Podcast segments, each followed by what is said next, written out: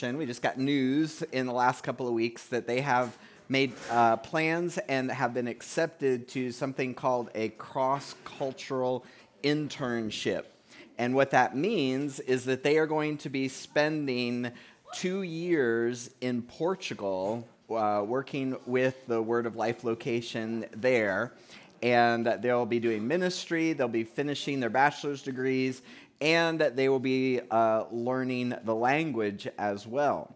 So that's a pretty cool thing. And it made me think about the fact that you know that's how you know when you have learned a language is when you're able to speak it well and also you begin to think it. And so by being and one of the best ways that you can learn a language well is by complete immersion right? I mean just get in there where that you're forced to speak it and forced to learn it.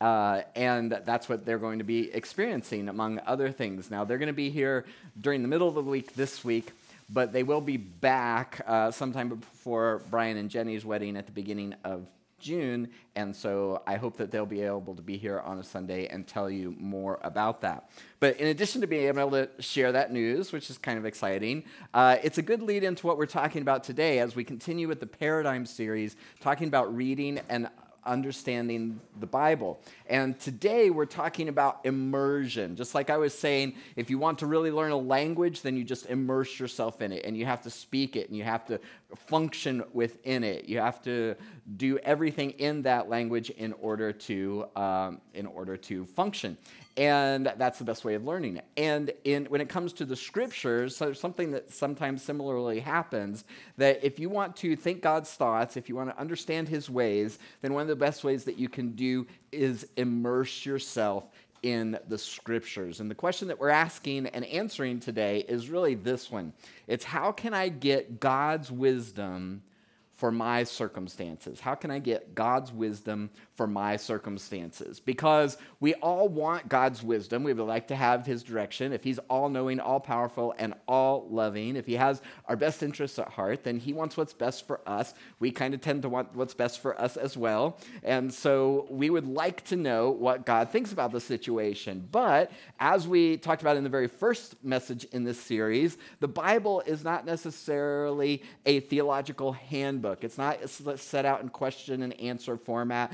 Should I take this job? Should I move to this other state? Should I marry this person? You know, it doesn't necessarily directly deal with my circumstances, but those are really the things, those are the questions that we are most interested in, right? You know, it's wonderful to know about David and Goliath, but we want to know about our particular situation and how we can have God's wisdom for our circumstances. And this pillar of the paradigm that we've been talking about is the key to getting God's wisdom for your circumstances, for what you're facing right now. And what we're really talking about today is this idea of application. How can I take what I learn in the scriptures and apply it? How do I know that I am doing it well?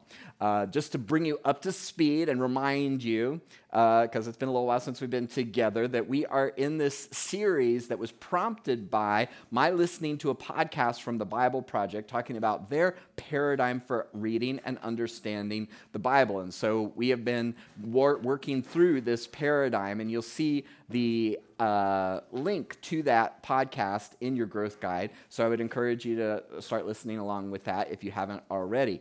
And kind of the big idea, the paradigm is that the point of the Bible is to point us to Jesus. The way they state it at the Bible Project is that it is a unif- the Bible is a unified story that leads us to Jesus. Jesus said that um, you search the scriptures because you think they give you eternal life, but the scriptures point to me. The point of the scriptures, the point of the Bible is to point people to Jesus. So that's the overall paradigm. And it's held up by these pillars that we've been talking about. We started out with number one, that the Bible is both human and divine. Sometimes our tendency is to separate those things out and say if, if people had anything to do with it, then it must not be God in it. Or if God is doing it, then any kind of natural explanation or anything that involves people is kind of ruled out. Well, no, that's not the way God works. It's not the way Jesus uh, works. It's that the Bible is both human and divine. It was fully inspired, and yet people had their hands in it and were sovereignly directed by God in the process. The next thing that we said, the next pillar, number two, is that what the Bible teaches is true, is true. And this is talking about the overall canonical context of scriptures, that you can't just take bits and pieces out like I did at the beginning of the message when we talked about uh, this one and saying, you know, Judas went off to betray Jesus, and Jesus said, whatever you do, do quickly and follow that example. You know, you can't just pull back and forth between that and get something that's meaningful meaningful. You have to look at it as a whole. What the Bible teaches is true, is true. And then, thirdly, last week we talked about the Bible being messianic literature. In other words, the Bible is the story of God setting things right through his son. The way that he set things right in the world is by sending his son. His son is still active and present in us, his people, and that is God's plan for setting things right. Now, this week, the fourth pillar that I'm introducing you to today is this that the Bible was designed to prompt ongoing reflection and response. The Bible was designed to prompt ongoing reflection and response. Most of the time, when I read a book or when I watch a movie, I read it, I watch it, there it sits. You know, I have a nice collection, a shelf full of DVDs. This is kind of getting old school now, right?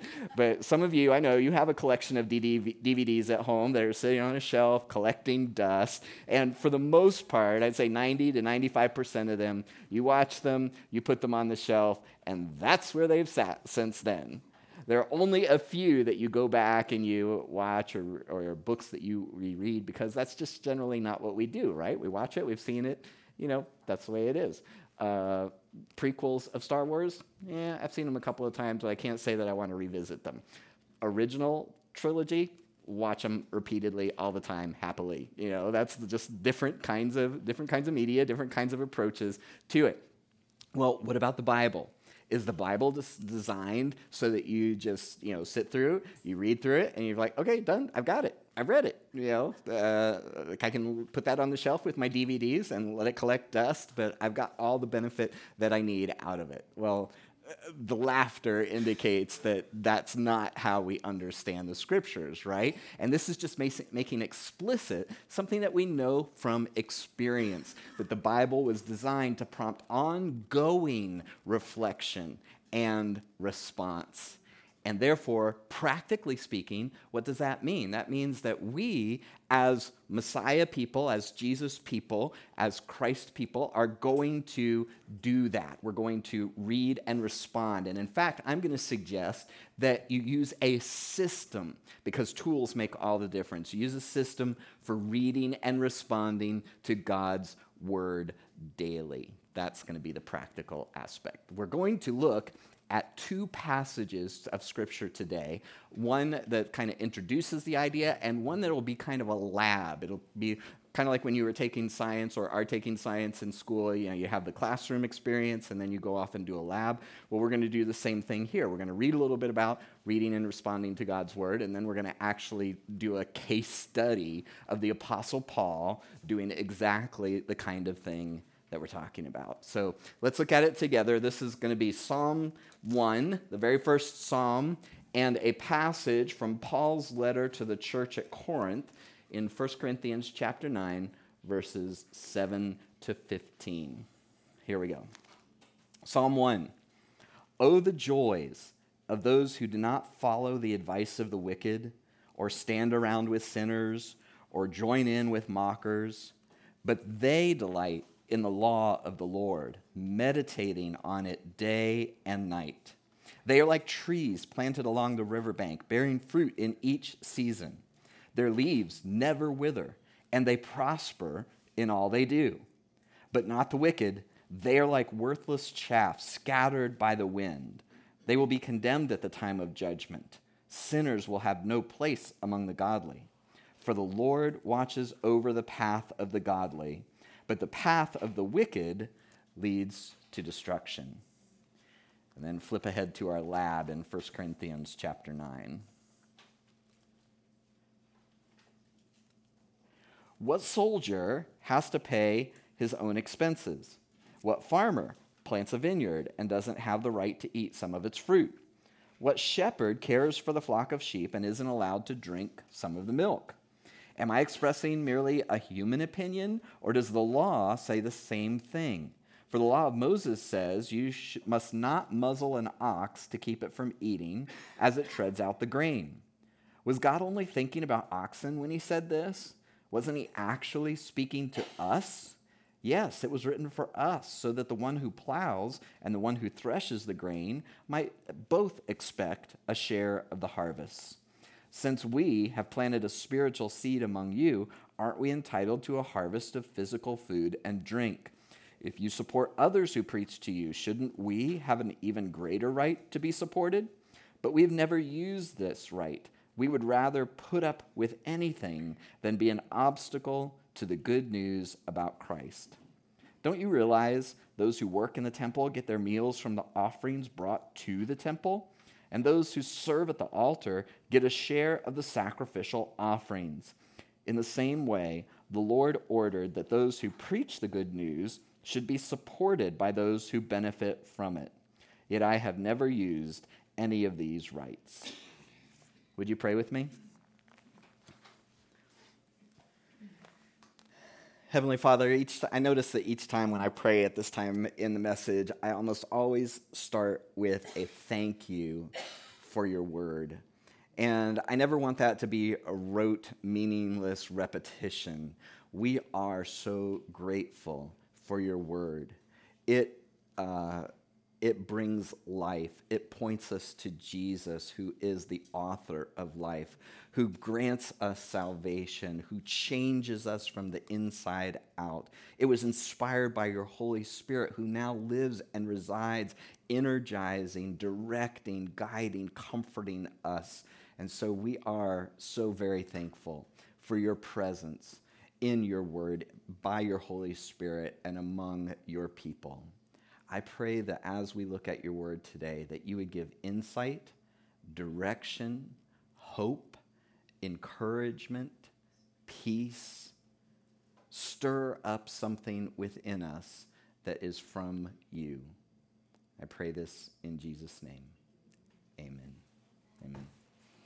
So, uh, you may remember that uh, in addition to on site now, we are online as well. And to simplify and streamline things for us a little bit, what's happening is we're filming on Sunday mornings and then broadcasting that online and on demand in the following week. So if you miss a Sunday, subscribe to the podcast. That'll be the very fastest way to get the message, and you can also watch it and catch up uh, from that point on. So, everything that we do online, in person, on site, underground, which, by the way, we're glad we're underground today. I was upstairs, it's a little bit toasty, and we're just getting started. So, thank the Lord for church underground.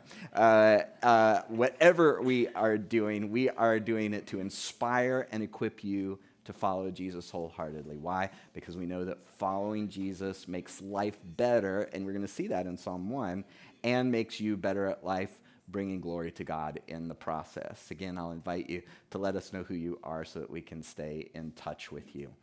All right, so today, the fourth pillar of our paradigm. The Bible was designed to prompt ongoing reflection and response. That's actually, uh, I'll put a little aside here, one of the reasons why we provide a growth guide and why I encourage you to take notes and follow along because there's just something about the, that interactivity that helps things to stick and helps to you to stay engaged. So the Bible was designed to prompt ongoing reflection and response. So the first thing I want you to know in this introduction in Psalm 1 is that reflection reflection on the scriptures gives results. Reflection on the scriptures gives results. If you reflect on the scriptures, you can expect a certain result.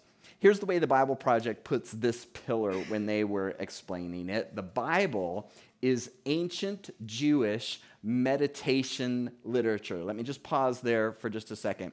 Uh, sometimes when you say meditation, you think of um, you know, trying to clear your mind of everything and not think about anything. That's not what the biblical idea of meditation is. I heard before, and I think it's a good parallel to it. It says, if you know how to worry, then you know how to meditate right? So if you can think about uh, all the things that might possibly go wrong, all the things that you're concerned about, all the ways that uh, things might happen that you're not uh, really wanting them to happen, the worries and concerns that you have, what you're doing is you are meditating. You're meditating on all the things that could go bad. You're turning them over and over again in your mind.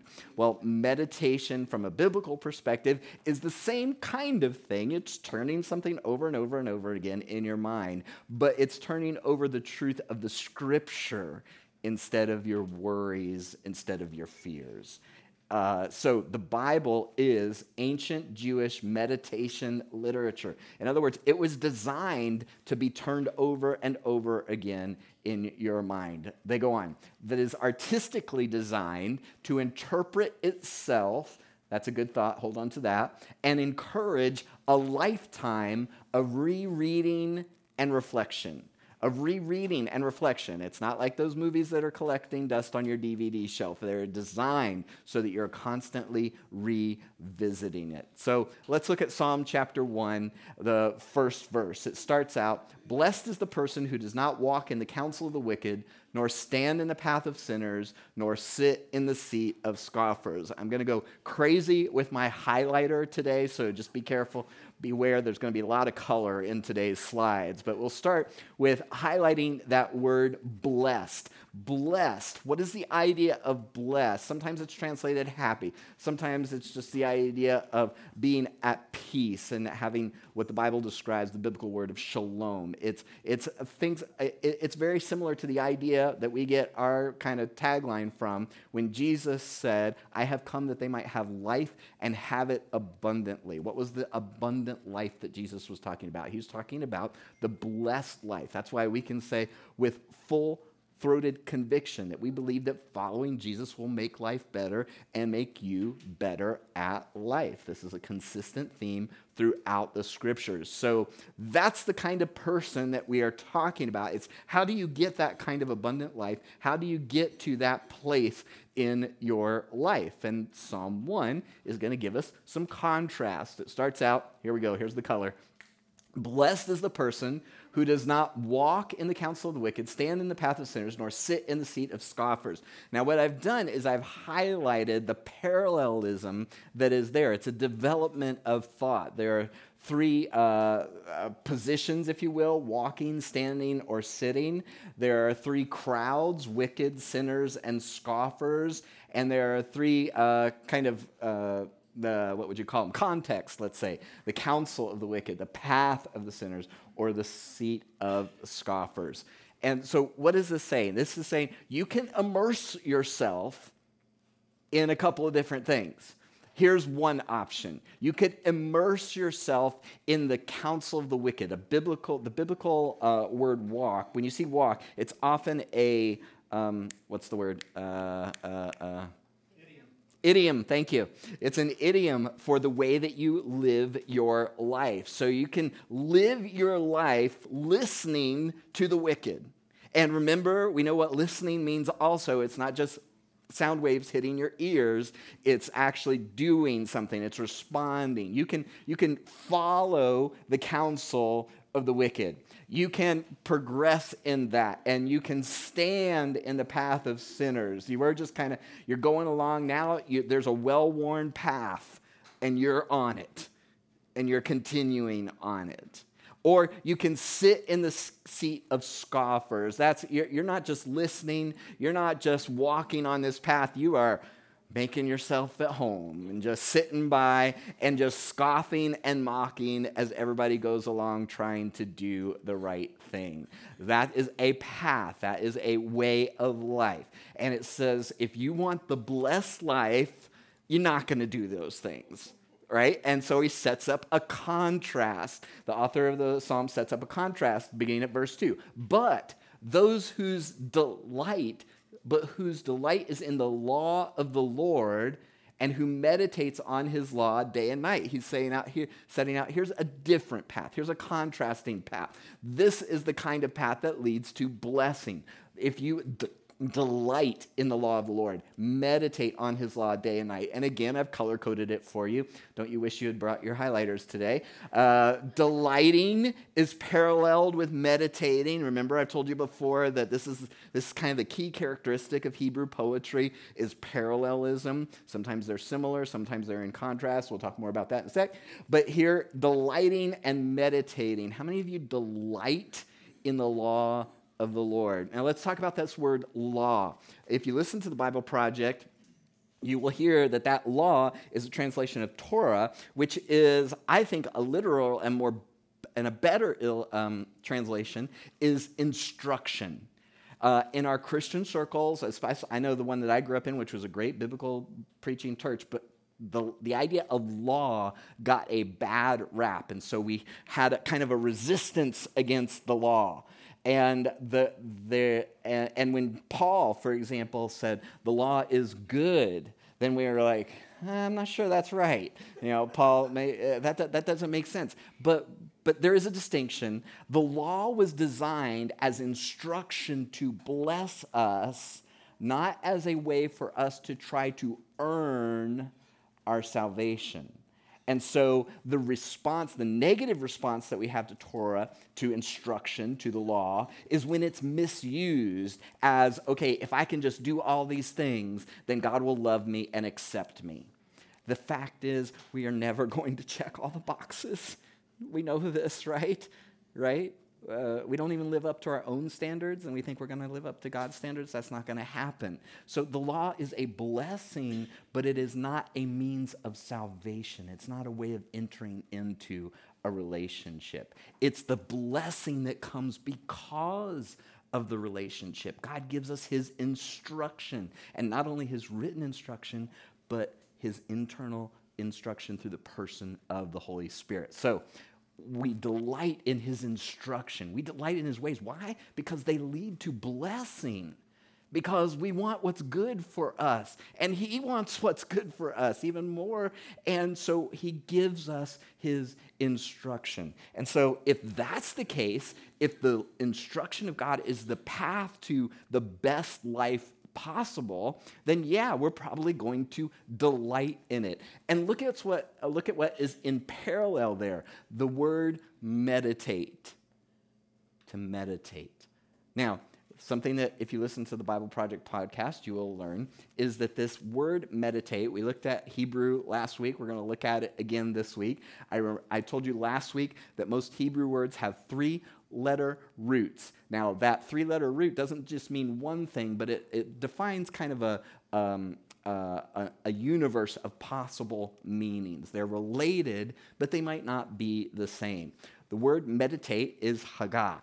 And it came originally from the idea of chewing on something, of literally ruminating on it. And then it became, the meanings continued to include the idea of reciting. It's just something that's always on your lips. Your, your, uh, it's the same word that when in the Psalms it says that I meditate on your law in the watches of the night. In other words, I'm just lying on my bed if I can't sleep, I'm not counting sheep. I'm thinking about your word. I'm reciting it to myself. I'm telling it to myself.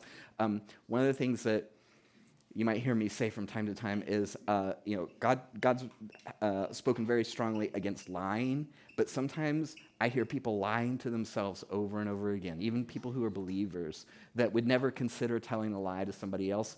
They're always telling themselves lies in their own mind and saying, don't do that tell yourself the truth.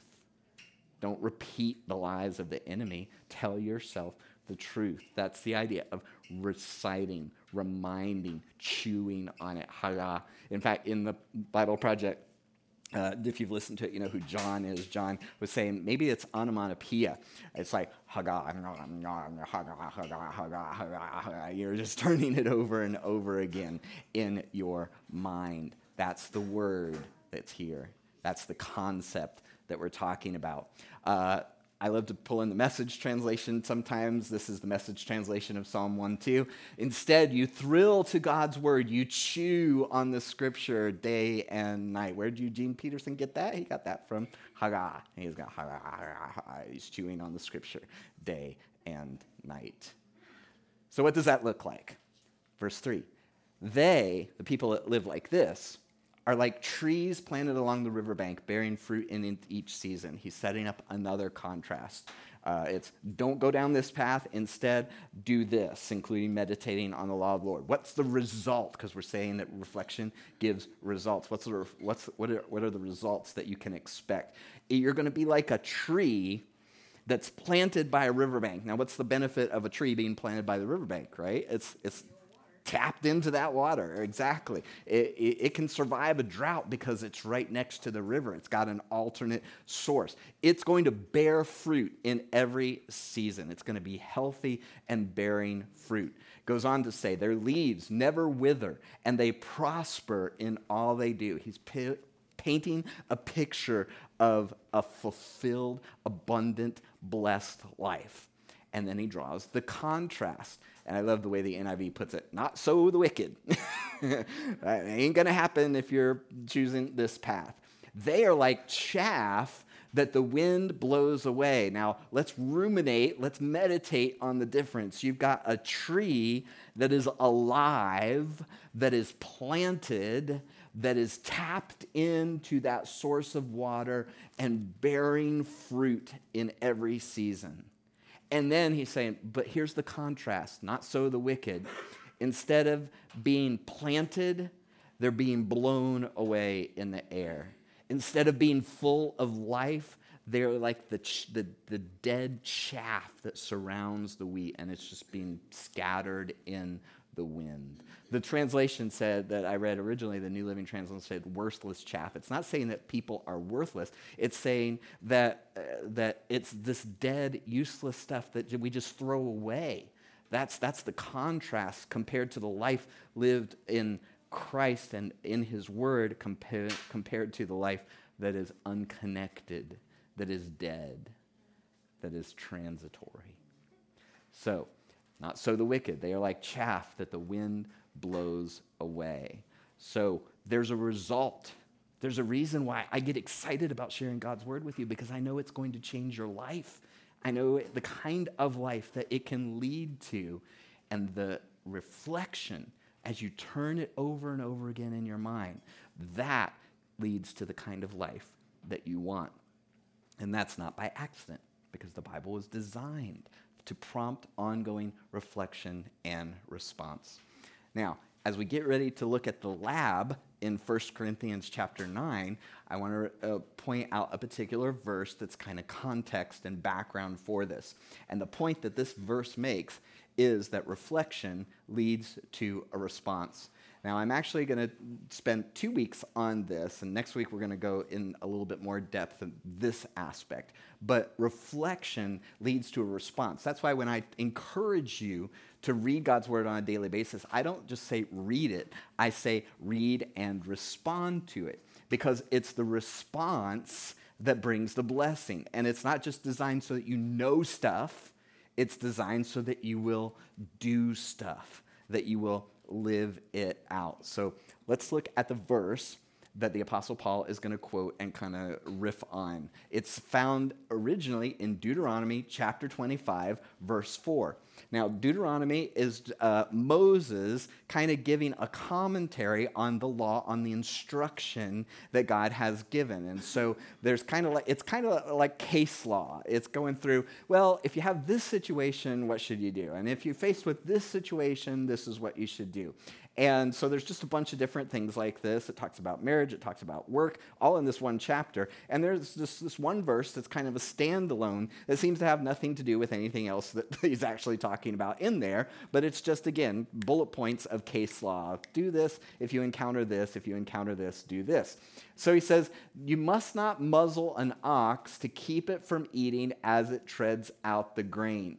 So, pretty straightforward. You've got your ox, and he's treading out the grain, and you're not going to muzzle him to keep him from eating as he is working. That would just be cruel, pretty much. So, so you don't do that, right? And it calls for a response. It's like, okay, if you're in this situation, you do this or you don't do that. He's giving a situation saying this is a way that this that you apply instruction. If you are supposed to be uh, uh, ruling over the world, if you are taking care of God's creation, well, part of that means taking good care of your animals.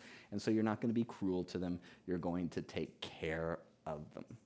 So that's kind of a context before we get into 1 Corinthians chapter 9. Third point reflection can be taught. And I think this is probably one of the most encouraging parts about this uh, message is that you don't have to just wait sitting on a hilltop for enlightenment. Uh, and then if you get it, you get it. If you don't, you don't. There's actually stuff that you can do. You can be a good reader and interpreter of God's word. You might be frustrated because you think, oh, you know, some people read this and they say this, and some people are believers and they're thinking that, and I just, how do they get the same thing out of it? Well, that's because some people are bad interpreters of God's word. They do not know how to do it. God loved them, they're my brothers and sisters, but they're bad at it. And I don't want you to be bad at it.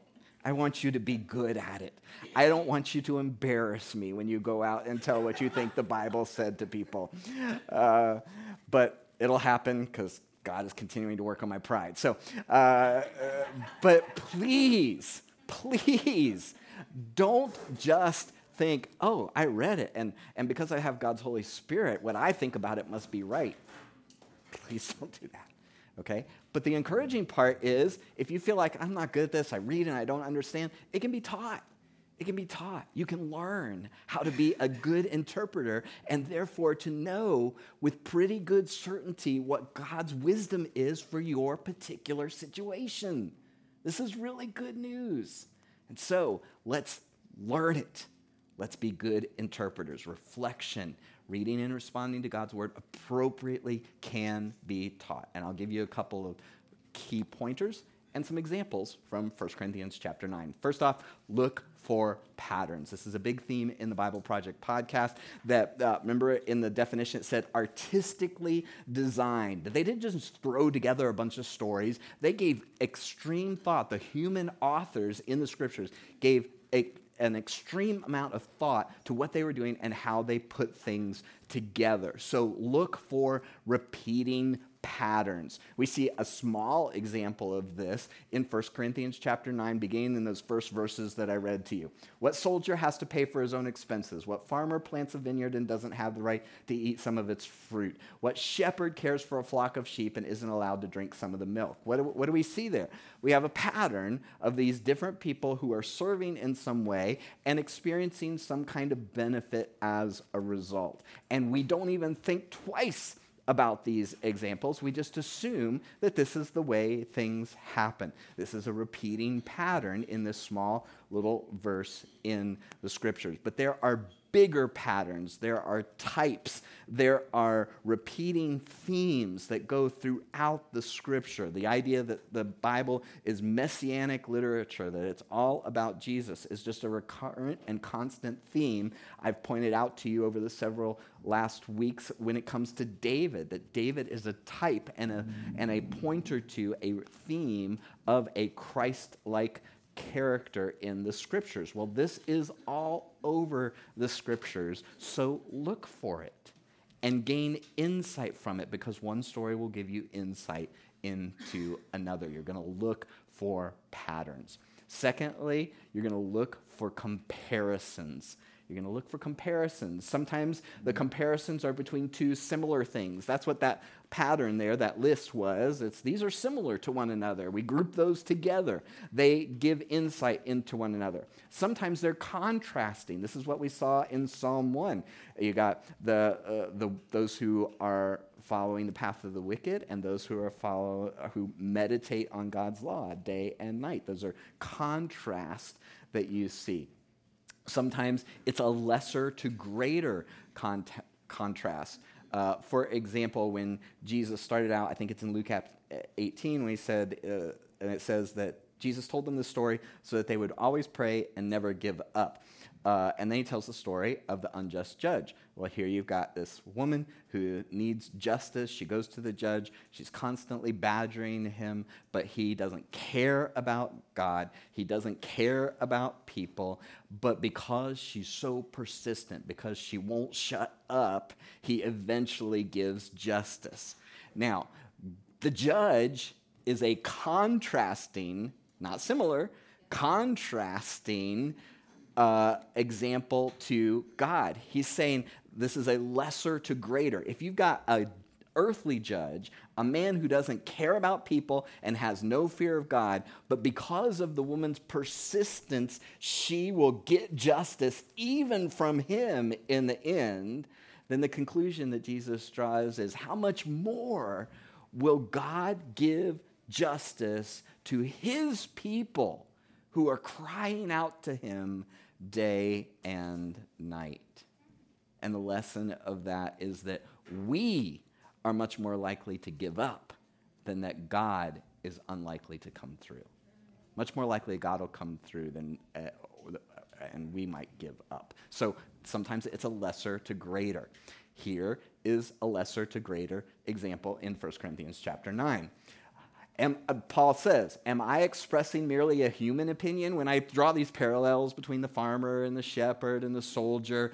Is this just my own ideas, or does God's instruction, his law, say the same thing? For the law of Moses says, you must not muzzle an ox. This should sound familiar. Some of you are having deja vu. To keep it from eating as it treads out the grain. What is he doing? He's going back to the scriptures that he's been thinking about and saying, okay, well, if you do this for an ox, then how much more, lesser to greater, are you going to treat people at least as good as your animals? That's what he's saying. And he makes it explicit in the next verse. Was God thinking only about oxen when he said this? Wasn't he actually speaking to us? Doesn't this have application to us? Doesn't this give insight into our situation? Yes, it was written for us, so that the one who plows and the one who threshes the grain might both expect a share in the harvest. So in this passage, it's actually a segment within a larger context. Okay, the, the the, the book of First Corinthians is Paul addressing situation in the church in Corinth. Half uh, the first part is about what he heard about the church, and then the, the next part, the longer part, is about his answering the questions that the church has sent to him. And you can pick out those different questions because in some translations it'll say, now concerning this, now concerning food offered to idols, now concerning marriage, now concerning blah. And that's these are the questions they were asking, and he's responding to it. It's like listening to half of a telephone conversation. And so in this context, he's dealing with meat offered to idols, something that probably most of us are never going to encounter, but it has application for us. He's saying, uh, and th- this is the situation meat is offered at a pagan temple to an idol. You go over, you have dinner with somebody, and they say, Oh, this, this meat was offered to a pagan idol. What do you do in that situation? Do you go ahead and eat it and accept their hospitality, knowing that, that idols are not real? Or do you abstain because some people do think that idols are real and it might cause them to stumble? So that's the bigger situation he's dealing with. And the bigger principle is do I restrict my freedom for the benefit of somebody else? Do I have I have the freedom to eat meat? I know it's not you know, that meat offered to an idol isn't to a real God or and and you know it's not going to violate my conscience But if I have a brother who is still kind of working that out and he's sitting at the table next to me and my eating is going to cause him to stumble, I'm probably going to restrict my freedom.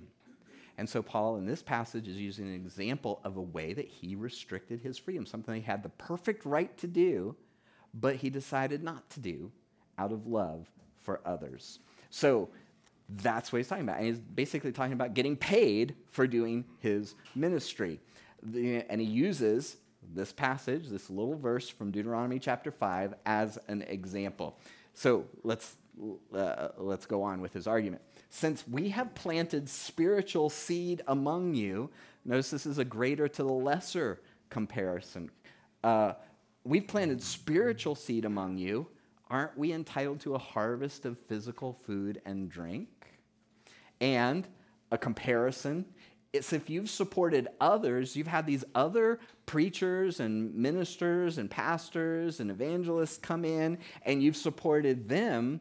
We are the apostles who planted this church.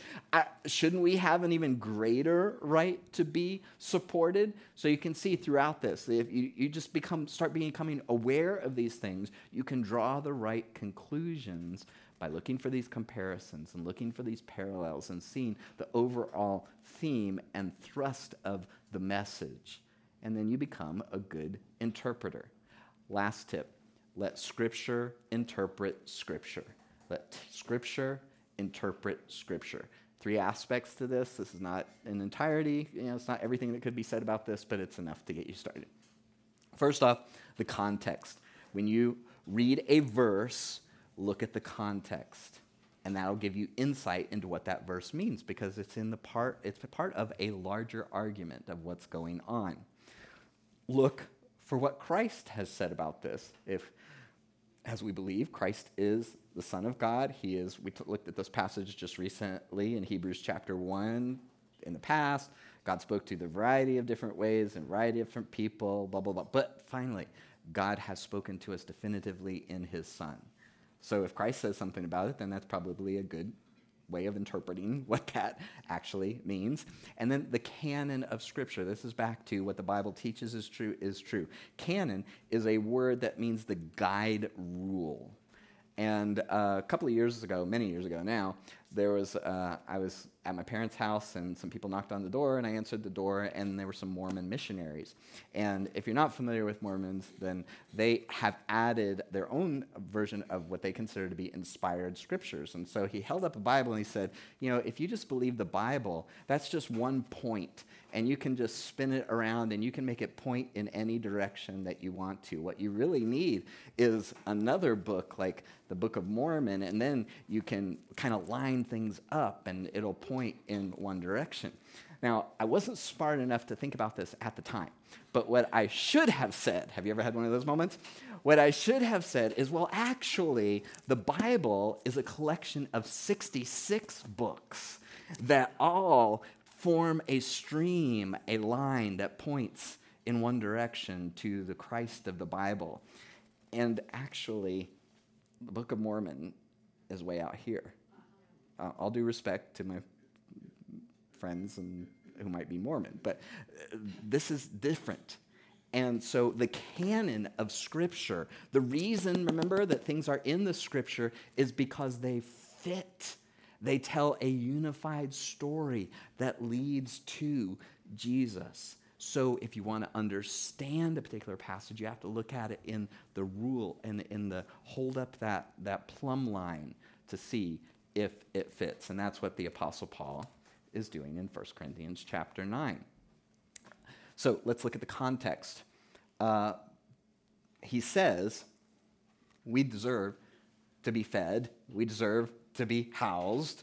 We, we, we should not have to pay our own way, but remember the greater context of surrendering my rights out of love for others, but we have never used this right. We would rather put up with anything than be an obstacle to the good news about Christ. And when I read that, I immediately think of Jesus' words because That's the context. That's, the people who wrote the Bible were just immersed, just soaked in, just marinated in the scriptures.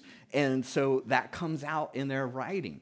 Uh, what did Jesus say? He was talking about whether the disciples should let children come to him. And he says, But if you cause one of these little ones who trusts in me to fall into sin, it would be better for you to have a large millstone tied around your neck and be drowned in the depths of the sea. I think he feels pretty strongly about not putting a stumbling block in front of someone on their way to Christ. And so what's the apostle Paul doing? He's saying, I would rather I'd rather work a second job.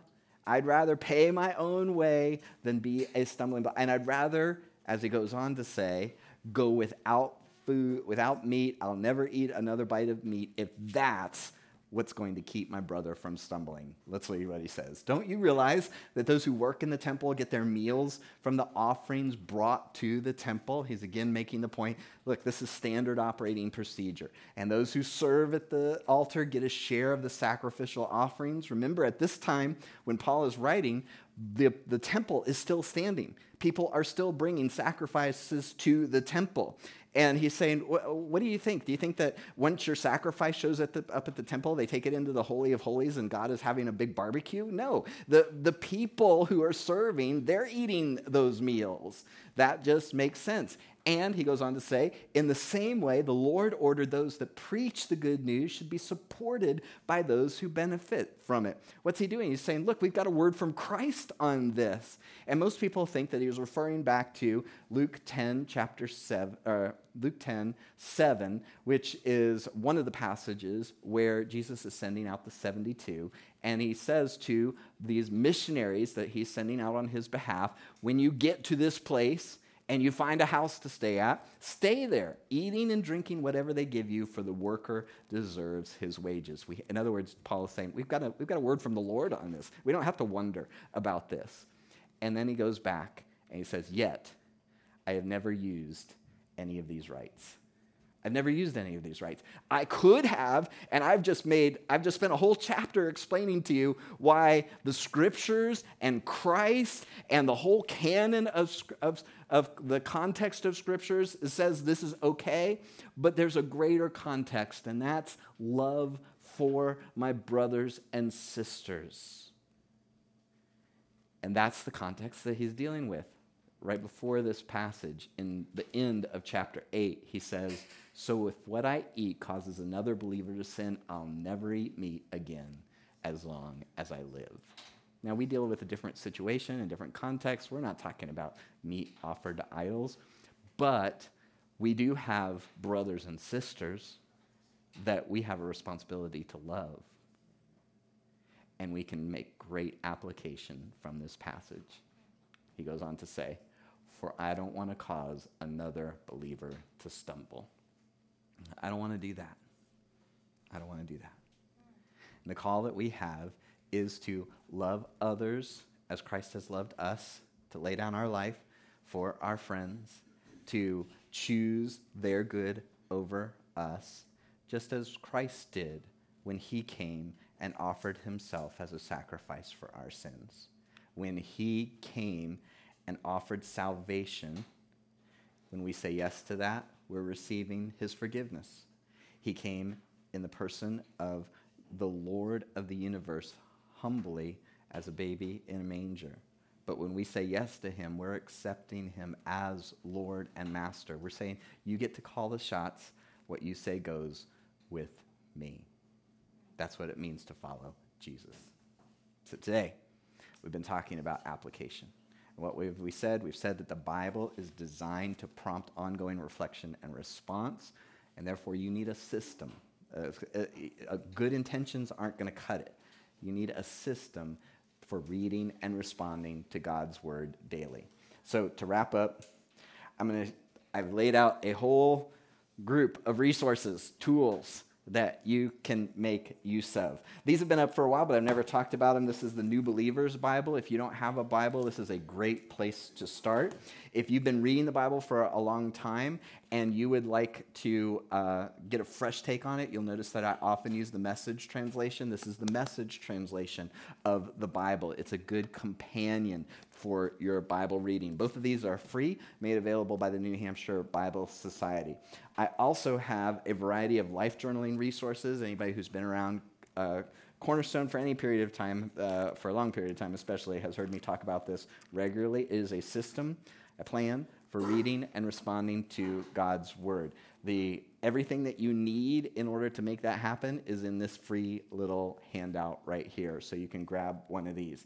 But if you need a fancy tool in order to do this, and it's going to help you, uh, and sometimes it does, it's just something about having the right tools that makes all the difference. There are all these life journals, which are basically a reading plan, a little bit of instruction, take my instruction, it's even more, and a place for you to write, to read and respond to God's Word. Now, there are some new models available here. Uh, there's also a children's version of the Life Journal, and here's the deal that I'm going to make with you. Each of these is about eight or nine dollars. I will let you take one for free if you promise and follow through on the promise of reading and responding. And by responding, I mean write something. Reading and responding to God's Word at least five times over the next two weeks, five times per week over the next two weeks, then take a journal with our compliments. We want you to read and respond to God's word because we know that when you do, you are going to have that blessed life that Psalm 1 talks about. Let's pray. Heavenly Father, you are a good and gracious God, and you have given us, as we have heard in the scriptures, everything that we need for life and godliness. I pray, Lord, that we will be a people who thrill to your word, who chew on it day and night and reap the results that comes from that kind of life, knowing you better, loving others more, living a life that reflects well on you.